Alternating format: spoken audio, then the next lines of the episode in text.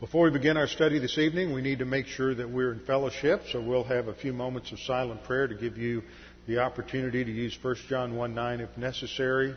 The importance of Scripture, the emphasis is on cleansing before we come into the presence of God. So 1 John 1 9 gives us that opportunity to admit or acknowledge our sins to Him, and we are cleansed from all unrighteousness so that we are prepared to study the Word and to advance in our spiritual growth. So we'll have a few moments of silent prayer and then I will open in prayer. Let's pray.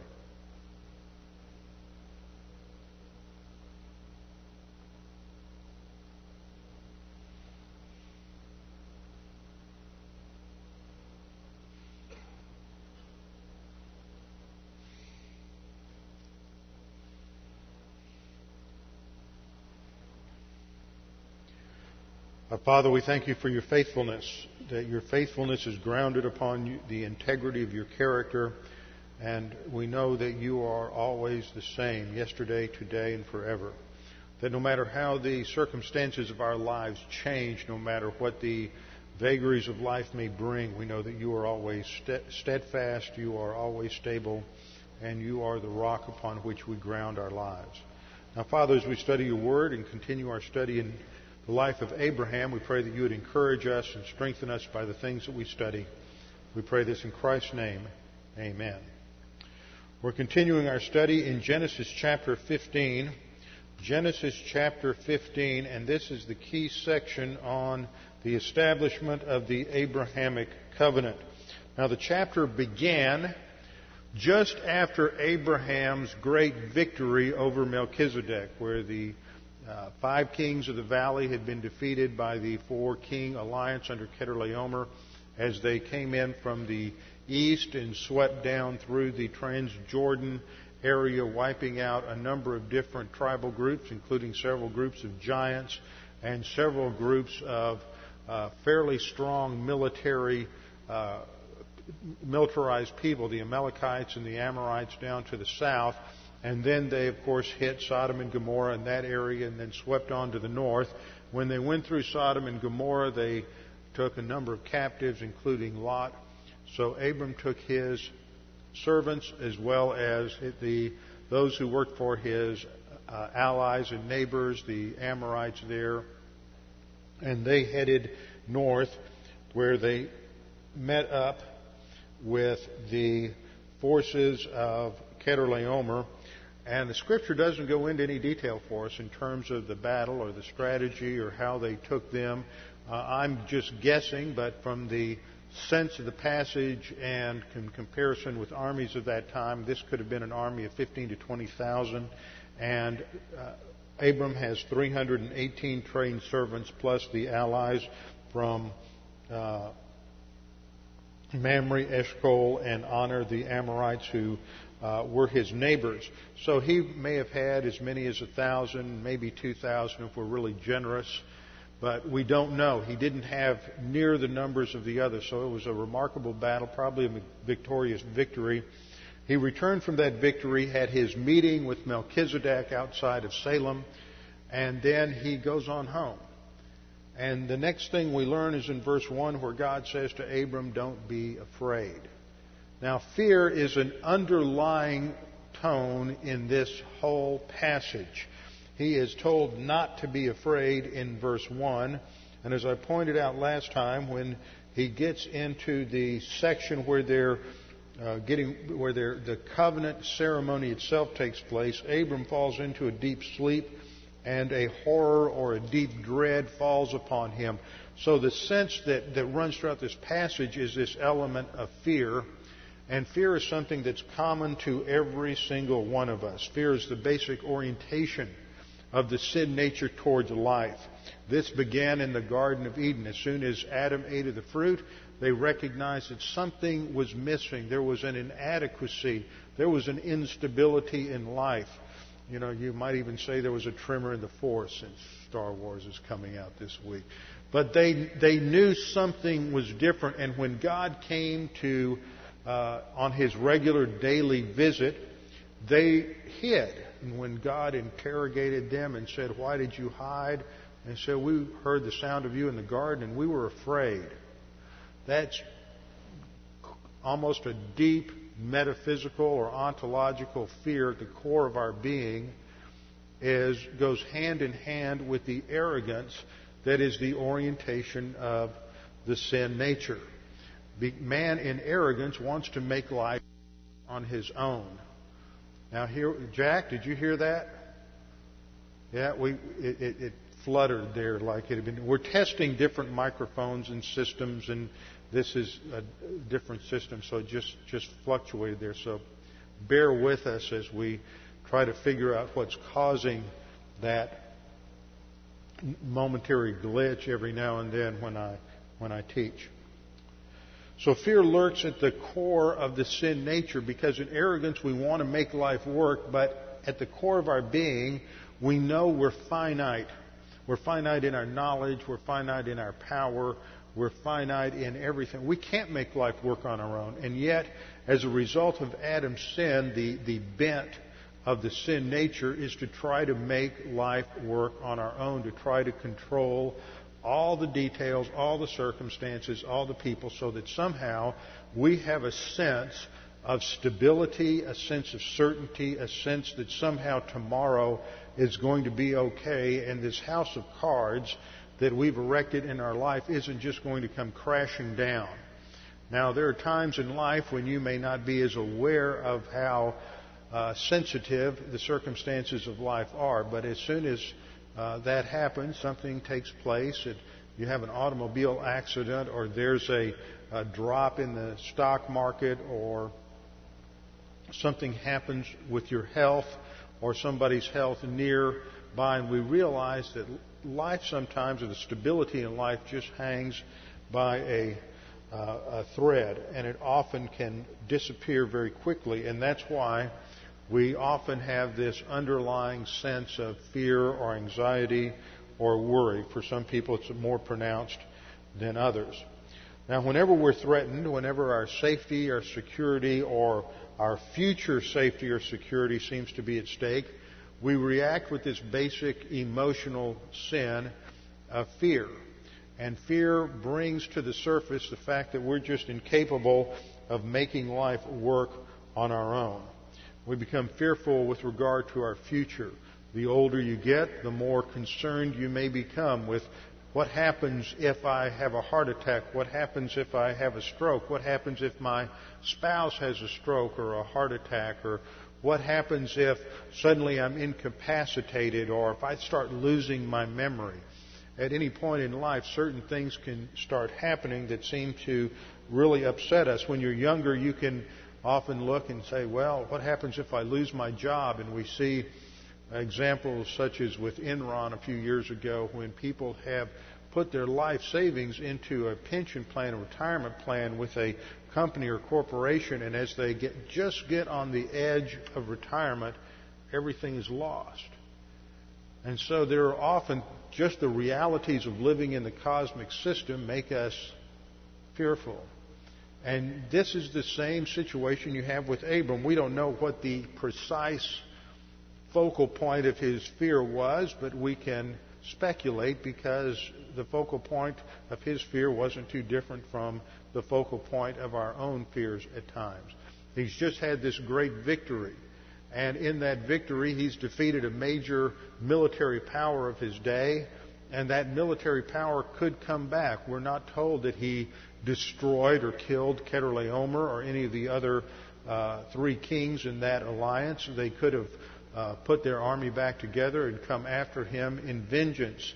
He's uh, getting older. He's not hasn't actually lived half his life yet, but at, as he's in his 80s, he's beginning to think about the fact that he may not be able to have uh, children. What about this promised seed that God promised him, and what about his future and the destiny of his of his children? So he's concerned about this. Now, in the context of our fear, we consistently have in the Scripture the command of God not to be afraid. When we get in the New Testament, we're reminded of the promise that Paul told Timothy when he said that God has not given us a spirit of timidity. And the old King James translated that fear. It's actually a different word than fear. It's that idea of, of more like timidity or uncertainty. But God has given us power and love and discipline. So there is a juxtaposition for the believer between that sin nature orientation of fear and anxiety that's linked to our own arrogance and self absorption, and the stability and certainty that the believer can have in the midst of the most unstable and uh, uncertain circumstances because we know that despite the trappings of life and the, the, the, the, the camouflage that we often throw up to try to give, a, give our, ourselves a sense of stability that we've achieved on our own, we know that the only source of real uh, dependency, day to day stability is the Lord Jesus Christ. That God is the same yesterday, today, and forever. So that the solution to our fear and the, to all the problems that we face is in the character of God. This is what we see when we come to verse 7 when we come to verse 7. Then he, that is God, says to Abram, I am the Lord who brought you out of the Ur of the Chaldeans to give you this land to inherit it. The first point that the Lord is making is a reference to his own character. Now, I've pointed out the last two lessons as we've gone into Genesis 15 that we have a dialogue here. God speaks, Abram speaks, God speaks, and then there's a parenthetical comment in verse 6. And then God speaks again in verse 7, and then Abram speaks. There's this ongoing conversation. But what undergirds this conversation is are two doctrines. The first doctrine is that man is oriented to fear apart from God, and the second doctrine is that God is faithful and dependable, and when man trusts God, there is stability in the life. That's the point of verse 6, as I pointed out. It's a tremendous verse for its doctrine related to imputation and justification, which I went over the last time. But I think it's important for us to recognize in the, in the structure of chapter 15 that this is also being offered as the foundation for fear and insecurity and instability in life. See, modern man, when uh, faces fear and anxiety and instability, and we think, oh, what's going to happen? And when we press the panic button and start running around trying to uh, make life work and shore up all the uncertain things around us, uh, we forget what the real source of stability is. And man is always trying to do that. And we try to find stability in psychological gimmicks. And if you turn on television, you watch Dr. Phil, or you watch, uh, you listen on some of the uh, talk shows, or you even listen to some of the Christian psychologists, they always give us some sort of way to try to shore that up. Even among Christian psychologists, it's a mixture of psychology with with a scripture, and often people get deceived because they hear the scripture and think, well, this is solid. Well, the scripture, of course, is solid, but what I find often is that the use of scripture isn't that uh, that clear or that correct. I remember back when uh, I was in seminary and uh, we were all forced to take this class on pastoral psychology and counseling, and uh, I remember being in there with Randy Price, and we would sit there and Randy would, would keep a list of how the verses that were used to shore up the psychological points didn't fit.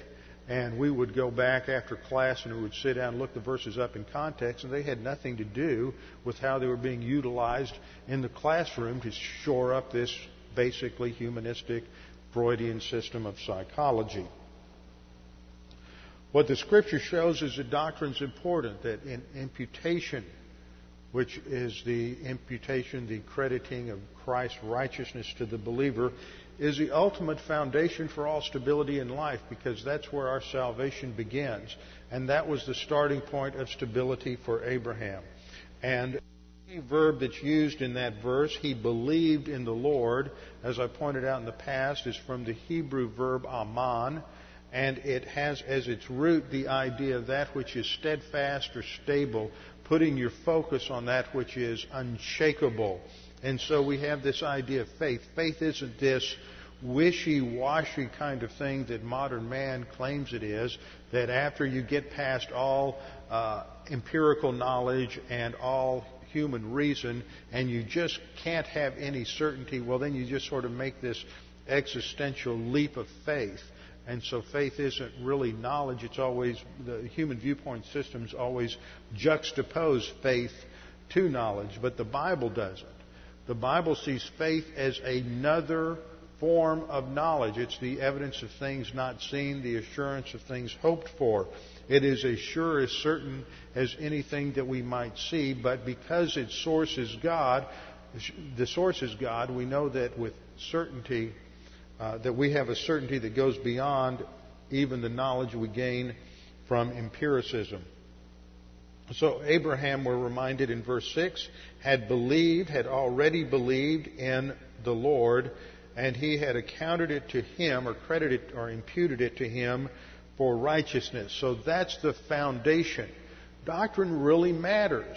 Doctrine really makes a difference in life, but you have to learn how to think it through so that when you go through life and you get hit with these things that, that uh, blindside us, and suddenly we, we're aware of the uncertainties and the vagaries of life uh, in ways that we haven't been before, and all of a sudden we realize how tenuous things really are we have to have the mental discipline to go back to the Word and say, okay, what's my starting point? And the starting point, first of all, God and His character. God and His character. That's what God is saying to, to Abram in verse 7. I am Yahweh who brought you up out of the Ur of the Chaldees. And notice how God doesn't just say, I'm God, believe in me but he reminds Abram of how he has trusted him in the past. It's not just this sort of empty faith in faith. It is not just believe me in a vacuum. But he says, see, I've got a track record, Abram. I'm the God you trusted when you left Ur of the Chaldees and you went to Haran. I'm the God who continued to provide for you. And in the background, you you know that all of the other things that had been transpiring in Abram's life since then have been overseen by God. So he says, I am Yahweh who brought you out of Ur of the Chaldees to give you this land to inherit it. So there's a promise there related to possession. I brought you out of the Ur of the Chaldees for a purpose, and I'm going to accomplish my purpose. The same thing is true for us is that God has saved us to accomplish a purpose. So when we think about fear, we need to recognize, first of all, that the solution to all fear is to begin with the character of God, to just work your way through the essence of God, His sovereignty, His righteousness, His justice, His love, His eternal life. When we think about the fact that God is eternal, our problems are temporal, they begin to shrink in size. When we think about omniscience, we know that God knew about all of these problems from eternity past. And so it doesn't surprise him, even though it may knock us for a loop. We know that God is omnipresent, so He is just as much present with me today in the midst of this crisis as He was yesterday when everything was going well. God is omnipotent, which means He's more powerful than any problem I can face, and He has given me a spirit of power, according to 2 Timothy 1 7. We have access to that power through God the Holy Spirit and through the Word of God.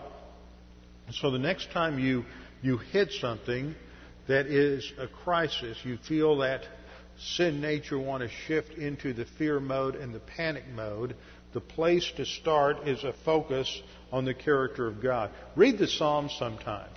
It's amazing how many times as you read the Psalms, David starts off with what theologians call a lament. He's focusing on his problem.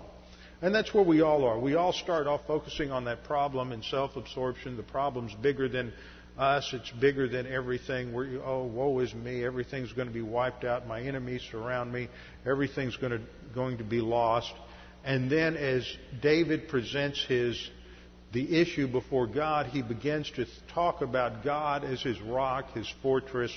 God is the one who has uh, worked on his behalf in certain situations in the past.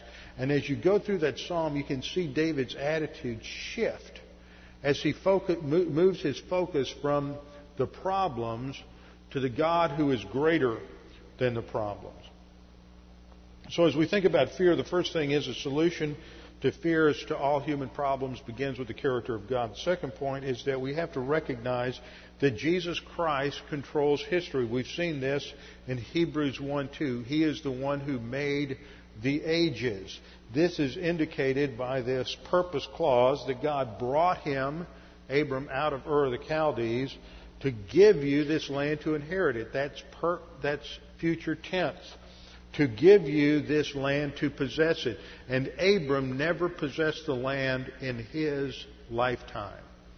The writer of Hebrews refers to that in Hebrews 11 because Abram constantly looked, forward to that city that was built without hands, and he never got there in his life, so he knew eventually there would be a resurrection and he would eventually possess it.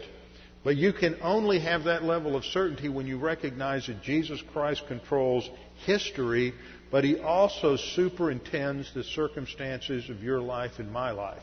And God just has this remarkable way of bringing circumstances to bear in our lives that put the pressure right on that, that sin nature arrogance that easily besets us.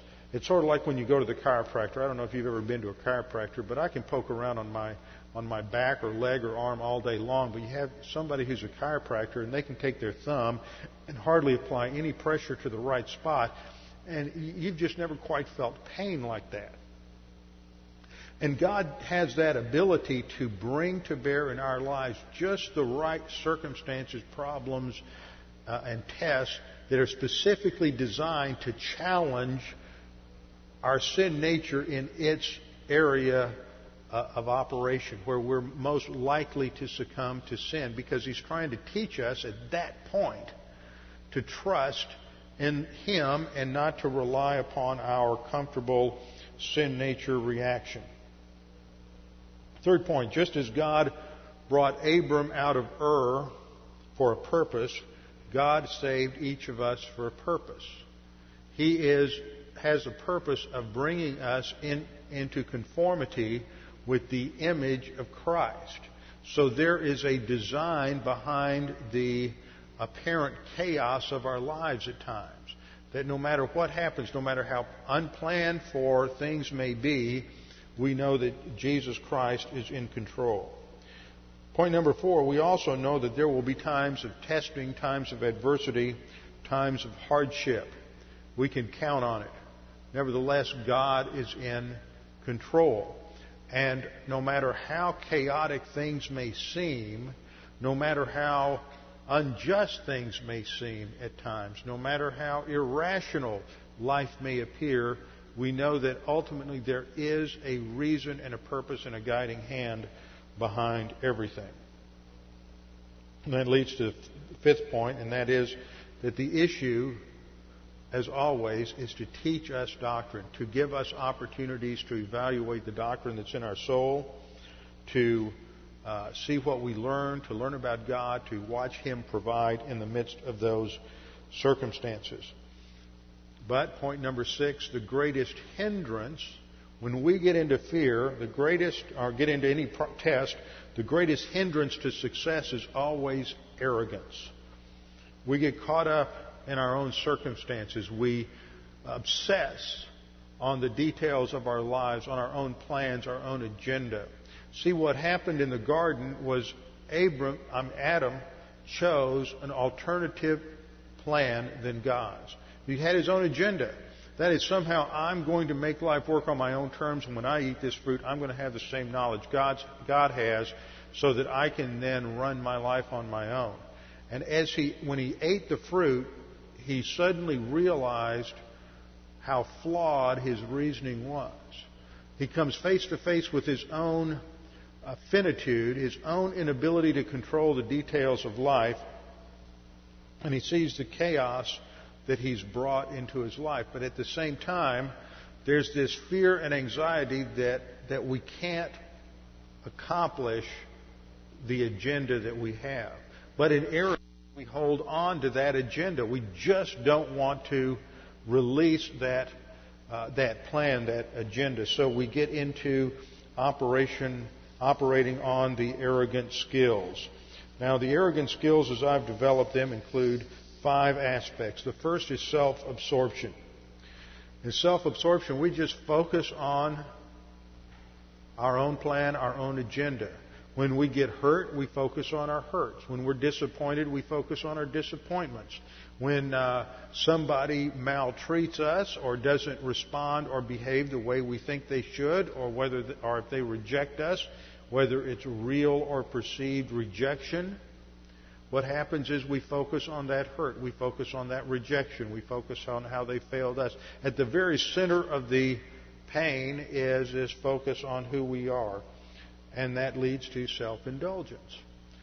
Self absorption always leads to self indulgence. Whatever it is, if we're fo- uh, absorbed with our agenda, then we focus on that agenda, and that agenda becomes more important than Bible doctrine. It, it's incredible how few people as Christians really come to understand that once you become saved, if you're positive, doctrine becomes your life. It's not just something you do on occasion, but you have to learn to think doctrine. You have to learn to think biblically. It's an overhaul of your life. It's not just something you pick up by going to Bible class once a week or twice a week or listening to a, a tape every now and then or, or showing up when you don't have something uh, better to do. So we start indulging our own agenda. Before long, that leads to a certain blindness and we get into self justification. We rationalize our behavior and we learn, we're experts at this. Every single one of us becomes an expert at rationalizing and justifying our sin patterns. To the point that by the time we're in our teenage years, I'm convinced most of us are pretty blind to the sin patterns in our own lives. They're so comfortable. Those are our habits. That's how we make things work. That's how we, we handle uncertainty. That's how we handle insecurity. That's how we learn to control the environment around us. We start learning those control mechanisms uh, when we're in diapers. If you don't believe that, just spend uh, a couple of days with a two year old. they'll have you all figured out and know just how to pr- press your buttons uh, within about four or five hours. We are masters of manipulation and control. All of that comes out of self justification. We have to figure out ways to make it work, make it look like we're in control. Somehow we've mastered and things aren't really as unstable as they may appear. And then when we start believing it, we're in self deception. And self deception, we don't know how to accurately apply the word. That's why spiritual growth is it takes time. It's almost like uh, you, you use a almost a cliche illustration, the peeling of an onion. But that's what it's like. The more we learn, the more we grow, the more we realize all these different layers of self-deception that we have in our life. And the fifth arrogant skill is self-deification. We put ourselves in the place of God.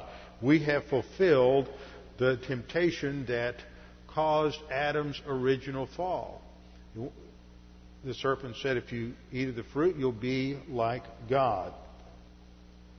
And so, as we get into self absorption and when we're cranking on our arrogant skills, what happens is that we get caught up into a complex of mental attitude sins. Mental attitude sins are the most devastating of all the sins that we get involved in. In fact, the, the sins people focus on, the overt sins, the sins of the tongue, these are simply manifestations of what's going on inside the soul, inside the mind.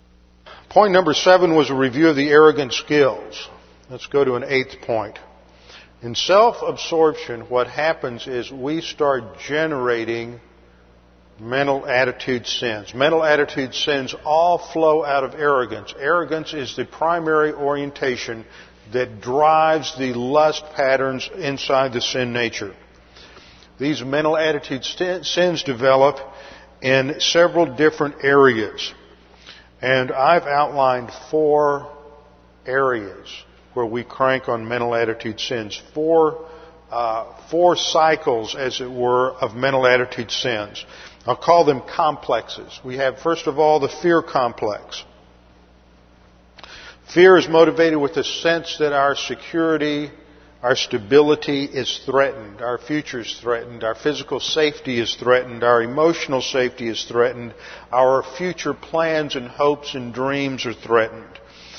Fear often goes along with several other mental attitude sins such as worry, anxiety, dread. We, we obsess that things can go wrong. We, we often uh, lie in bed in the dark at night and worry about things that might happen. We wake up in the middle of the night thinking about what's going to happen if all of a sudden the investments I have my retirement fund in fold. How am I going to survive? What am I going to do? What about my children? How are they going to handle this problem or that problem that they face? And so fear links up with worry, anxiety, dread, and then it often, if we feed it, we don't deal with it instantly in terms of confession and application of doctrine claiming promises, then it can develop into a general pessimism about life. As fear develops, we begin to think, well, things are just going to go wrong. And when things do go wrong, it's just a self-fulfilling prophecy and we're convinced that everything will go wrong. And yet the scripture constantly challenges the believer to hope. Hope is positive. Hope is a confident expectation of a glorious future. That doesn't mean we have our heads in the clouds somehow thinking that everything's just going to be wonderful. For the believer has a true realism because of our understanding of the world, the cosmic system, and what's going on, but at the same time, we know that God's in control, and so we can have an optimistic confidence in the midst of negative circumstances. It's a true and real confidence based upon Bible doctrine. Fear often operates at a core level along with anger or frustration. When people feel like their life is threatened or their agenda is blocked, you don't get your way, how do you respond? You get irritated. Irritation that's not dealt with through the application of doctrine leads to anger. When you have uh, serious things occur in life that prevent you from achieving your goals, whatever they may be. If you lose your job or if someone mistreats you, you're the victim of uh, gossip or maligning or the public lie at the office, whatever it may be, then your fear can develop into anger. Another complex of sins, of mental attitude sins that often plague us are related to envy. Envy. You have jealousy, envy. This develops from a, a covetousness, uh, lust for material things, lust for money, lust for the things that money can buy, the status, the prestige. And materialism, classified in the Bible as covetousness and greed, are linked with idolatry in two passages, Colossians 3:5 and Ephesians 5:5. That when we're operating on uh, material lust and money lust, that is putting money and material things in the place of God. So there's the envy complex, which is a work of the flesh. Then comes the vengeance complex. This is what happens when we perceive that someone rejects us or someone maltreats us, and perhaps they actually have. But we, instead of relying upon God to handle things from the Supreme Court of Heaven, we give in to revenge. We nurture thoughts of hatred, malice. Uh, we look forward to certain ways that they will uh, suffer so that we can enjoy their suffering because of uh, the suffering that they've brought into our own lives. So there's the vengeance complex of sins, and we become resentful when they seem to do well and we don't. This is, you see this in some of the Psalms where David, David expresses it in its positive sense. He says, How long, O Lord, will the, will the righteous suffer and the wicked prosper?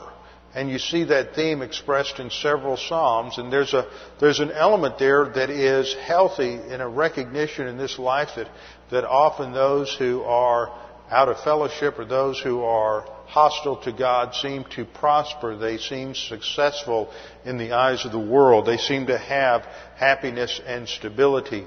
But they don't. The Lord often is just giving them what they think they need to be happy only to remove it. Uh, only thing is, in our love for vengeance, the Lord often doesn't let us see Him pull the rug out from under Him. Then we have the bitterness complex. You see, there's a progression here. We go from fear and anxiety, and it's often expressed in one direction towards the envy complex, in another direction that can be expressed in the vengeance complex, and then when nothing seems to happen or this state of affairs goes on and we continue in carnality, nurturing our mental attitude sins, then what happens is bitterness.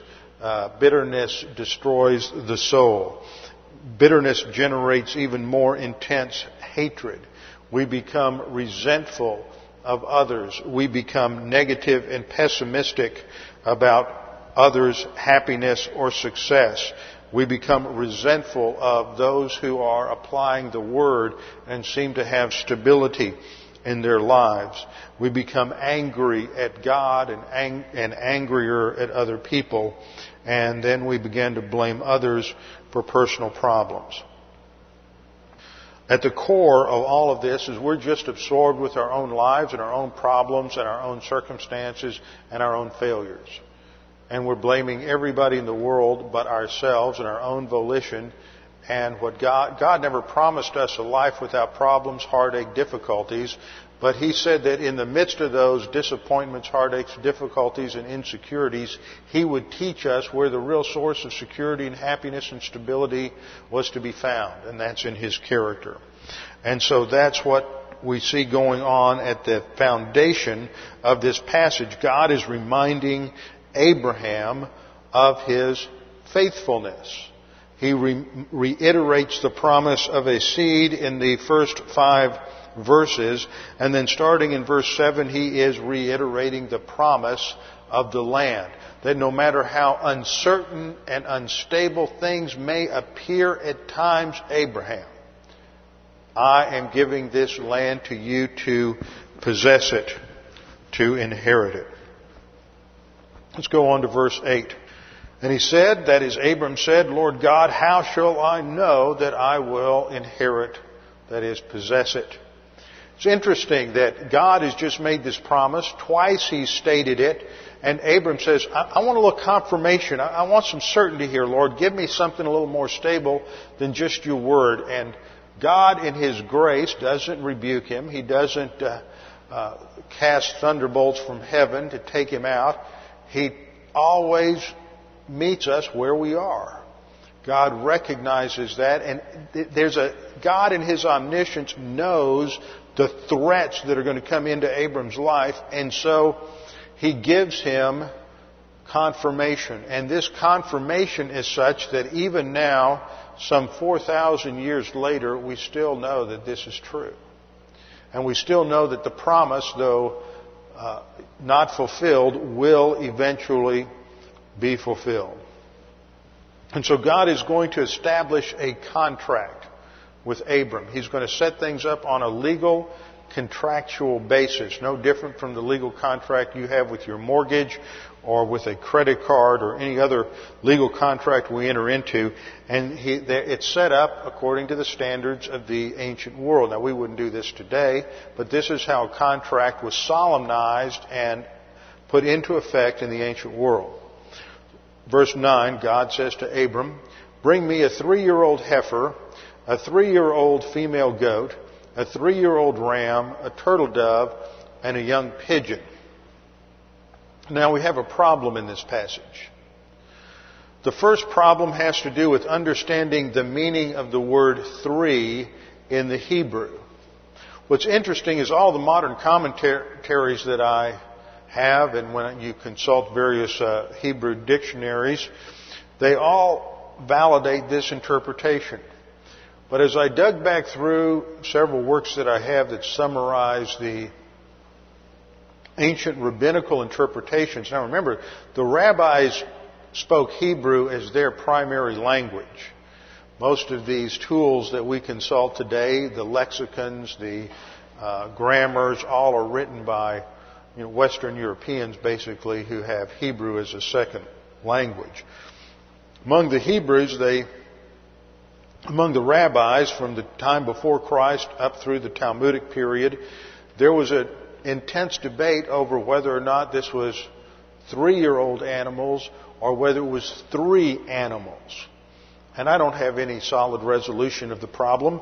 I noticed when I first started uh, looking at this, I said, a three year old heifer, there's something about that that bothers me. I know a farmer. I'm going to call up and see what he says about a three year old heifer. Well, when I made the phone call, he wasn't around. So I started digging around. I went back through and I went through this whole history of the rabbinical debate. And what the debate was over was it's unusual to find a three year old heifer. For those of you who haven't had a background in farming, a heifer is an unbred female calf. Or she is just, or she may have been bred, but she has not yet had her first calf. So it's very unusual to find a three year old heifer. So that was, and when I finally got a hold of my farmer friend, Gene Brown, who most of you know, Gene said, three year old heifer, that's really rare. They, they won't last that long. So he pointed out the same problem. Same thing with the three year old female goat, and three, you have a three year old ram.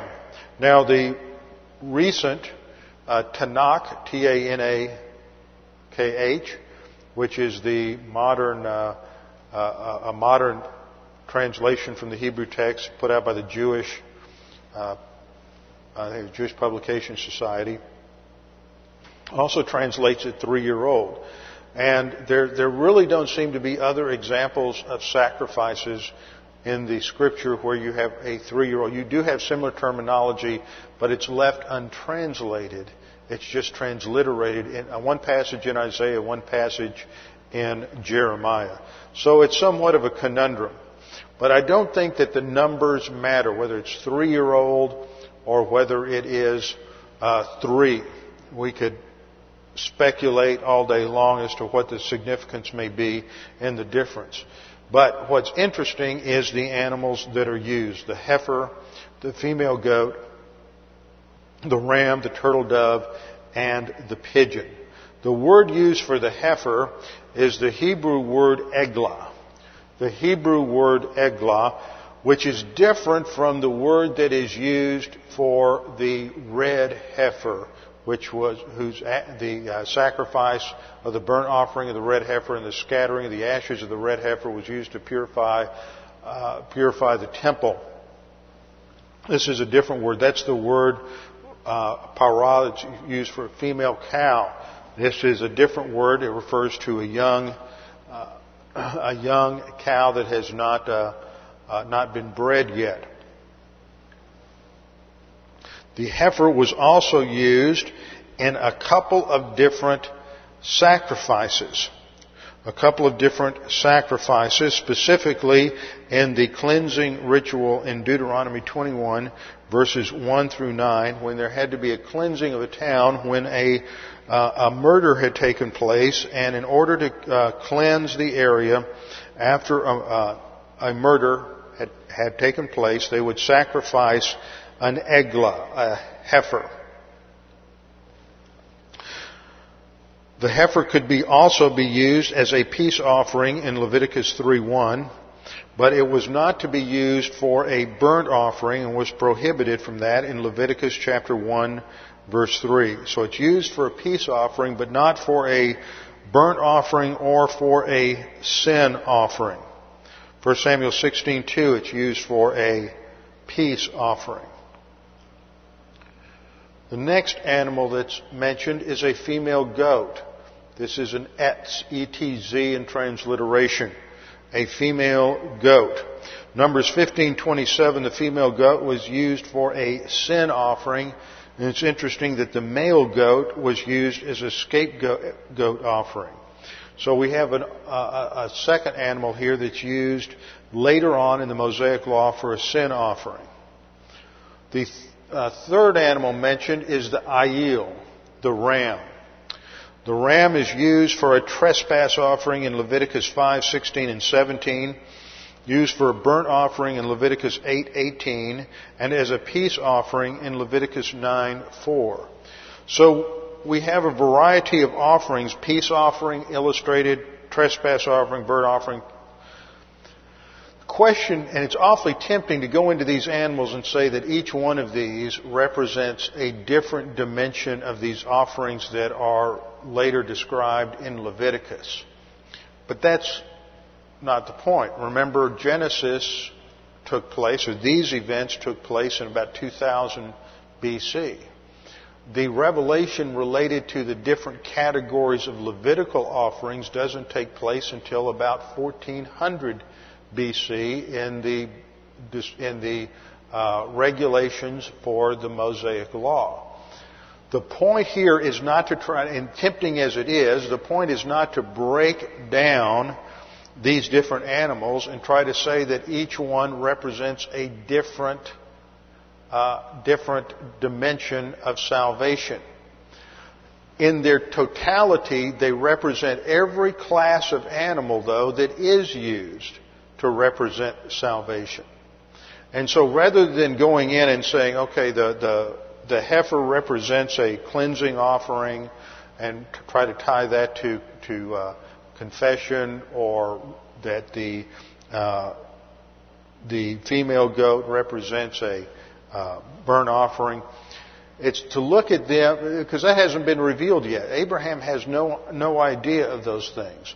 And the best thing to do is look at each one of these, including the turtle dove, which was a substitute sacrifice used for the poor, as well as the the young bird, translated pigeon, but the gozal is really just a young of any classification of bird. These were offerings that were used as substitutes for the more expensive uh, animal sacrifices so that the poor would have something to bring. What we see here in Genesis uh, 15:9 is that all of these together represent the total work of Christ on the cross.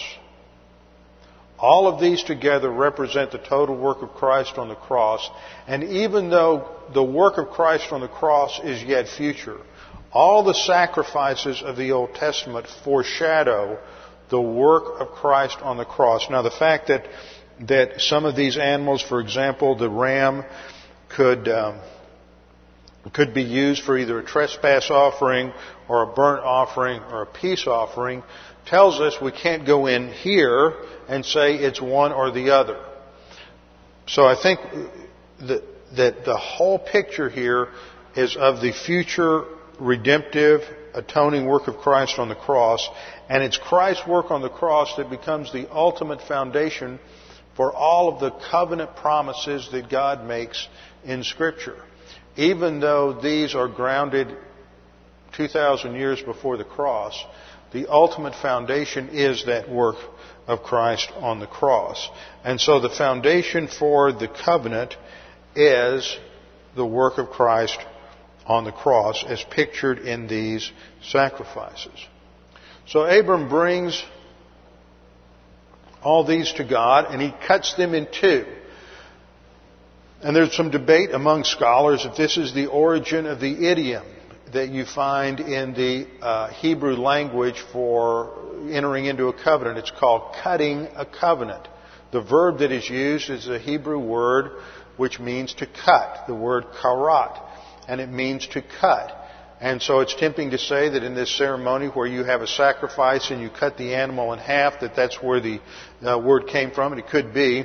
And the practice was that if two people are entering into this, this covenant, that you would take your sacrificial animals, cut them in two, one half representing each of the parties of the covenant, and you would lay them side by side, and then the two people who were entering into the covenant would walk between the, the, the animals. And what is being pictured is this, the seriousness of the contract. In effect, what you're saying is, may this be done to us if we break the contract. May we, may we be killed. That's why it's sealed in blood. And so Abram brings the animals, cuts them in two, places each opposite the other, uh, except for the birds. He lays the birds out whole. And in verse 11 we read that there's an assault on this covenant, and this is unclean animals, the vultures, come down on the carcasses, and Abram drives them away. And this is a picture of the fact that there will constantly be attacks on the Abrahamic covenant down through history. But God is going to provide a solution. And so he causes Abram to go to sleep. It's not up to Abram to secure the covenant. God is going to secure it. Verse 12, when the sun was going down, a deep sleep fell upon Abram, and behold, horror and great darkness fell upon him. And this is a recognition of all of the assaults that would come against the Jews down through history, the assaults against the Abrahamic covenant the demonic assaults that would seek to destroy the Jews. And then, in, while Abram is in this uh, slumber, while he's in this uh, unconscious state, God speaks to him and says, Know certainly that your strangers will be strangers in a land that is not theirs, and will serve them, and they will afflict them 400 years.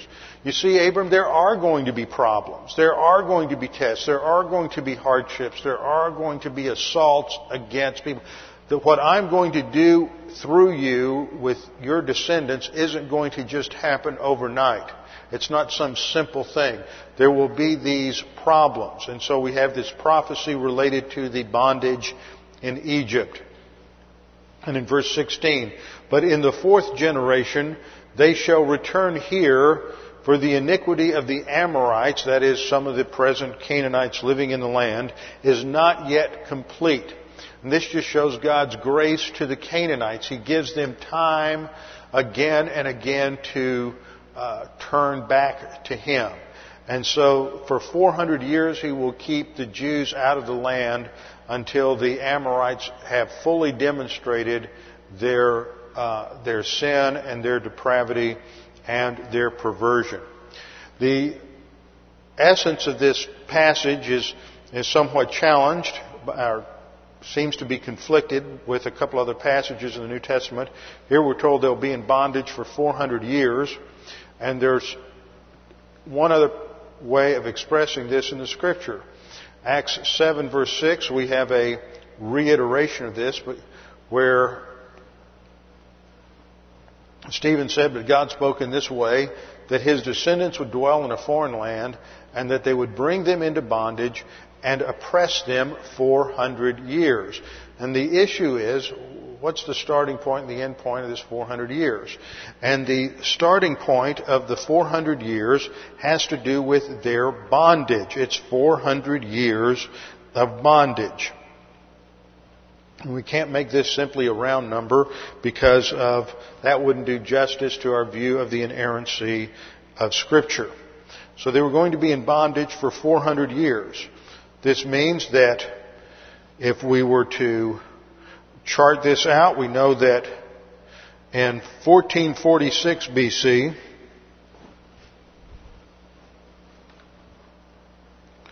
Fourteen forty six, we have the Exodus. Prior to that, there's 400 years of bondage. So this is about 1846 is when the bondage occurred, and they go into slavery. And then there was 30 years before that, and this takes us back to the time, the last time in Genesis, when the Abrahamic covenant is confirmed to Jacob.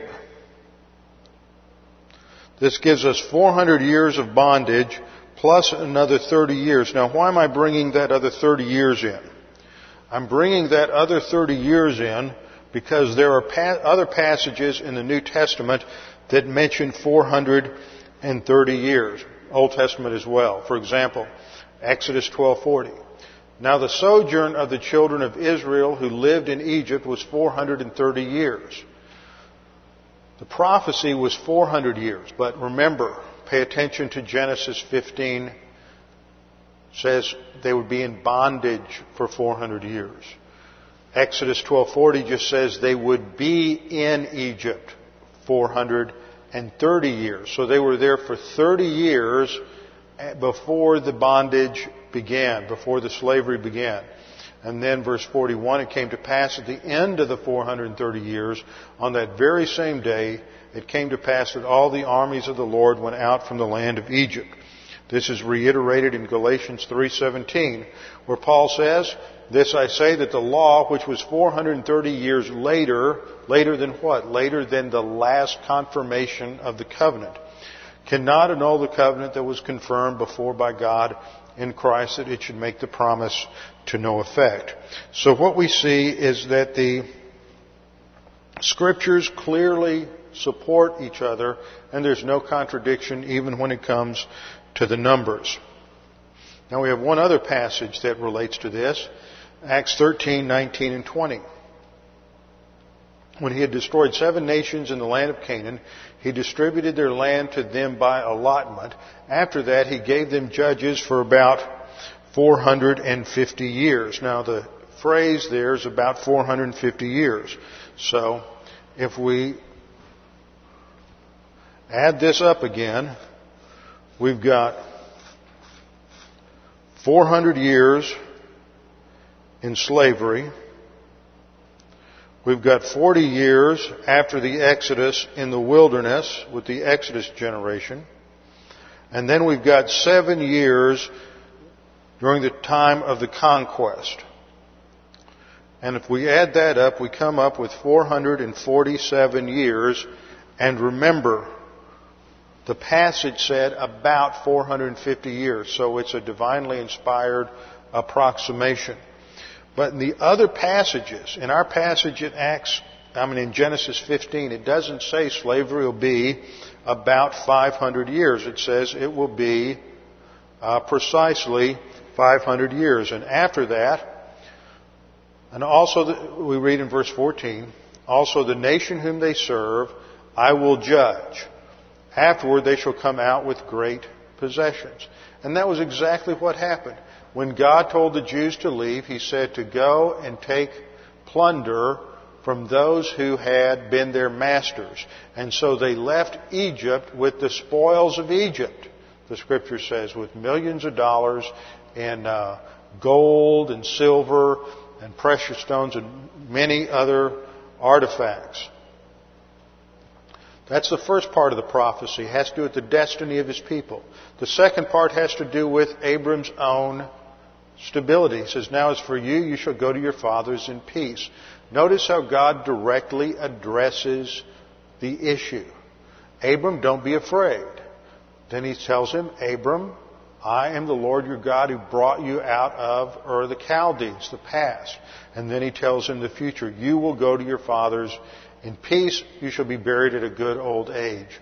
God is comforting Abram in the midst of this contract with the certainty of God's provision.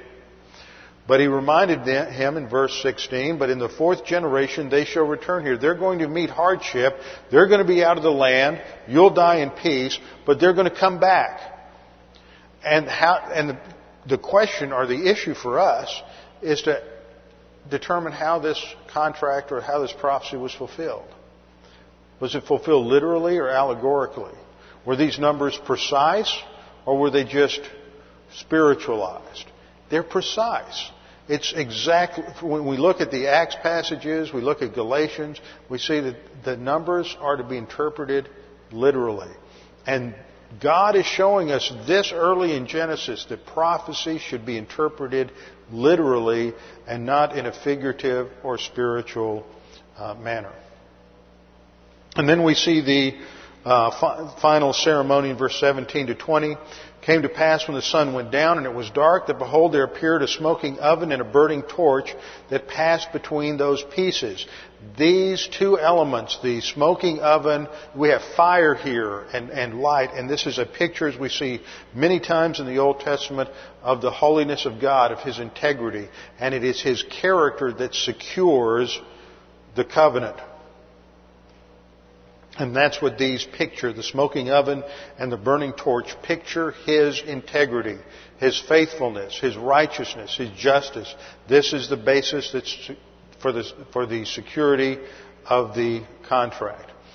On the same day that He made a covenant with Abram in verse 18, we read, To your descendants I have given this land, not some other land, but this land, from the river of Egypt, which some interpret to be the Nile, the others interpret it to be the Wadi el Arish, which is in the northwest border of Egypt.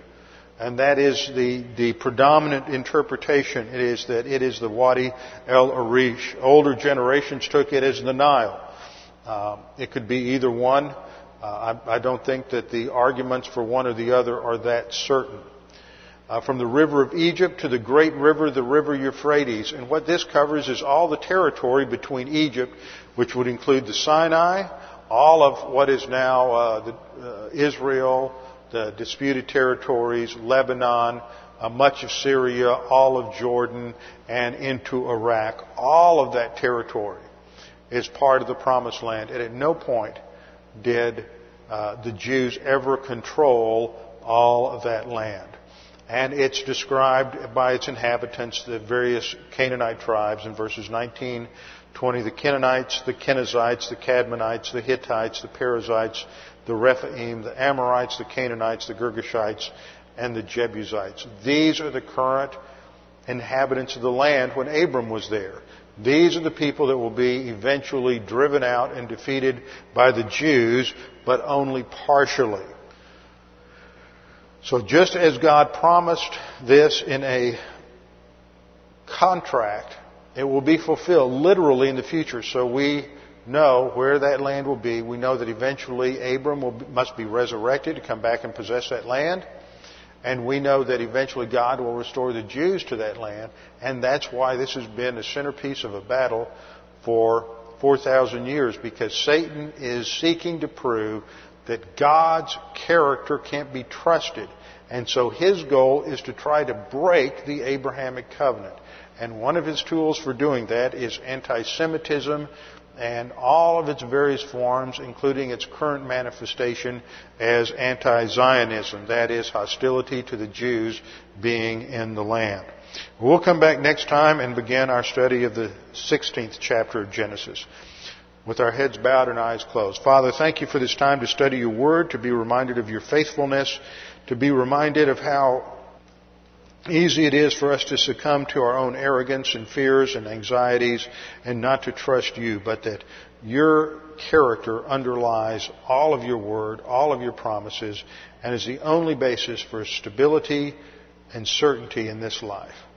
Father, we pray that you would challenge us with the things that we studied. We pray this in Christ's name. Amen.